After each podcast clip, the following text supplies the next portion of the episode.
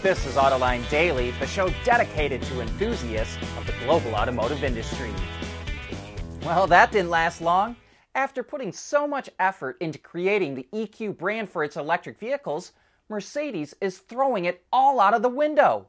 Germany's Handelsblatt newspaper reports the EQ brand will go away with the next gen EVs that Mercedes will launch at the end of 2024.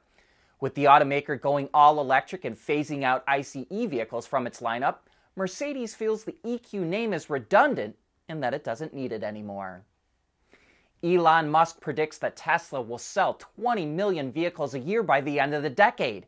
And now Bloomberg reports that the automaker is closing in on a deal to build a gigafactory in Indonesia. Supposedly, the plant will be able to make a million vehicles a year. Tesla also wants to open several other facilities in the country for its supply chain.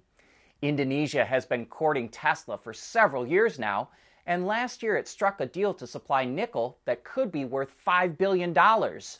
Musk says Tesla will eventually build 10 to 12 new plants globally. Maybe new car prices will start to come down at some point, but it's not happening yet. Kelley Blue Book reports that the ATP, or average transaction price for a new vehicle in the US, was $49,507 in December, which is a record high. And that's $900 more than in November and nearly $2,300 more compared to a year ago. And even if you don't count luxury vehicles, the average ATP is still a whopping $45,578, which is also a record.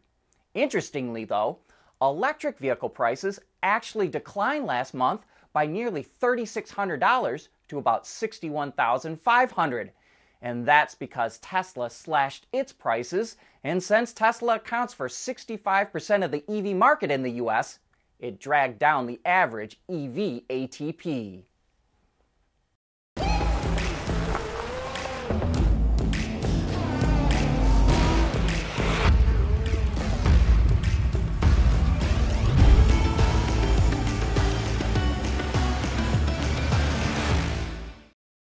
We want to know what drives your testing. OTA, connected car, diagnostics, remote testing. Intrepid Control Systems is here to help you work from anywhere. Intrepid Control Systems, driven by your data.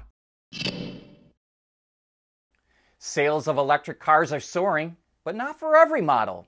The Volkswagen Group sold more than 572,000 BEVs in 2022, an increase of 26% compared to the previous year.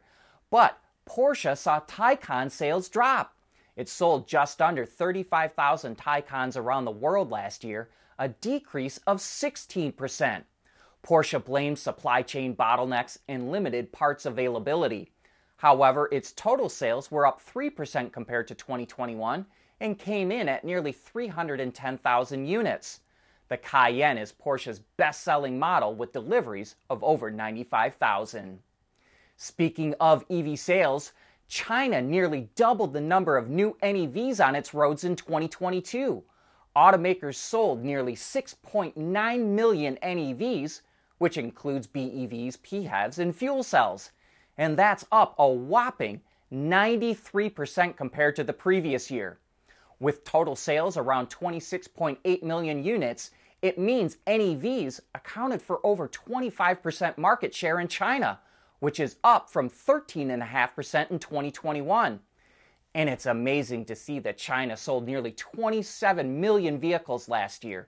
In the US, automakers sold less than 14 million vehicles in 2022, and even when it was at record levels before the pandemic, Sales came in at around 17 million units. Renault is getting ready to launch the last vehicle that will ever wear a Renault Sport logo. Based on the Megane RS Trophy, the new Megane RS All Time, or maybe Ultime because it's spelled U L T I M E like ultimate. But either way, this is one special Megane and features its own special touches. Highlights include diamond graphics, wider fenders, side air vents, 19 inch wheels, Brembo brakes, central exhaust, rear spoiler and diffuser, four wheel steering, and Recaro seats. Under the hood is a turbo four cylinder. that sends its 300 horsepower through a mechanical differential, which helps it get from 0 to 100 kilometers an hour in 5.7 seconds. The Megane RS all time will be limited to 1,976 examples, the same year Renault Sport was founded. Going forward, Renault says Alpine, quote, will write the next chapters in this story. At Schaeffler, we pioneer motion.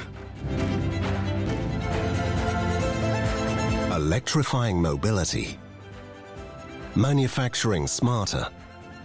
Reducing CO2 emissions.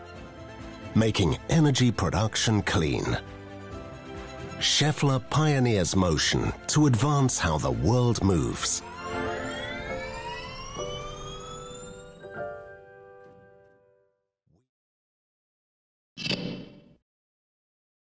EVs lose a lot of range in cold weather. Everyone knows that. So ZETA, the Zero Emission Transportation Association, offers up these recommendations. Turn on the heating system in your EV about 20 minutes before you drive and while it's still plugged in. That makes sure the battery and cabin are warm before you start, and that saves battery power. Plan to charge your car more frequently and try to use the seat heaters to keep warm, since they use less power than the fan. Also, if you can't park indoors, brush the snow off your car for better aerodynamic efficiency.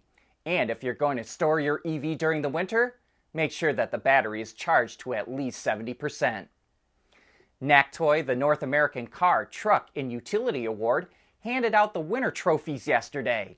The Ford F 150 Lightning took the award for Truck of the Year, the Acura Integra took Car of the Year, and the Kia EV6 won Utility of the Year. Those awards are voted on by 50 automotive journalists from the US and Canada who test drive all the vehicles. Each juror then gets 10 points to distribute amongst the finalists, and the vehicles with the most points win the awards.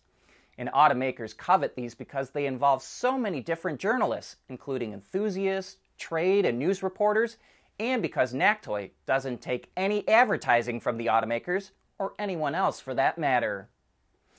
All week long, we've been reporting on the best new automotive technology that we saw at CES, and that includes the active aero that Magna unveiled.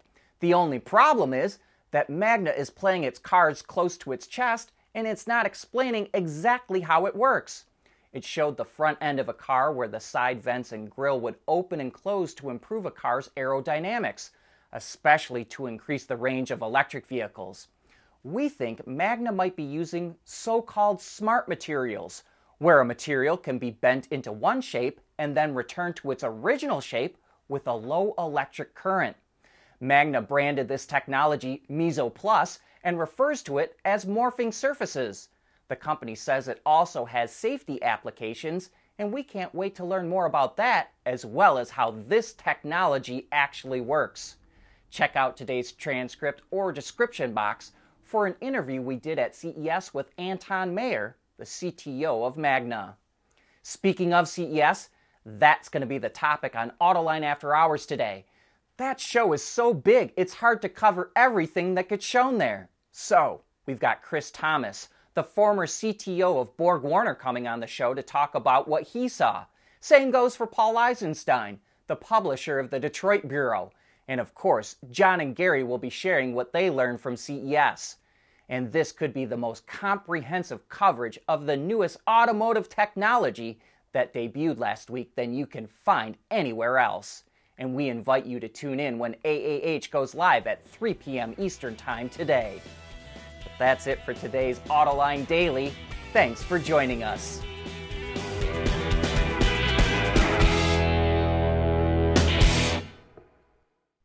AutoLine Daily is brought to you by Bridgestone, solutions for your journey.